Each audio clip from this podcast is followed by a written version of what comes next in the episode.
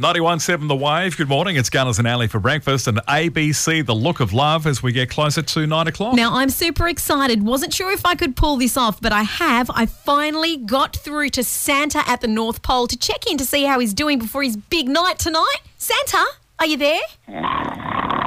Santa, Santa, wake up. Oh, hello, who is this?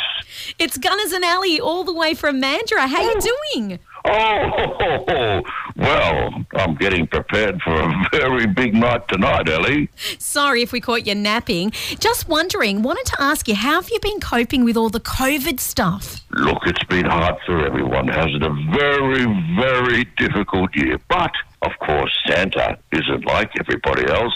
Santa has special magic, and so I've been allowed to travel around the world. I've been given a go ahead from your wonderful Premier, Mr. McGowan, said, Come, Santa, come and help all the children, give out the presents, you'll be okay.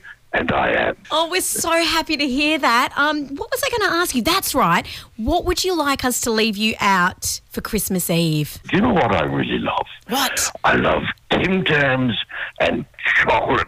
Do you think I keep this belly so big?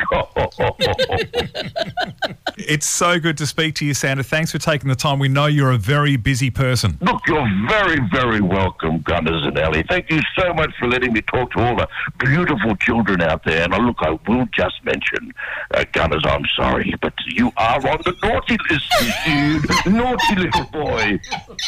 He does know. He does. Santa knows everything. Merry Christmas to you, Santa. Merry Santa. Christmas, Santa. Merry Christmas to you both. Uh, everyone have a lovely, lovely Christmas. I'm looking forward to bringing all those wonderful presents, all the joy, all the cheer, and have a lovely 2021. Bye bye.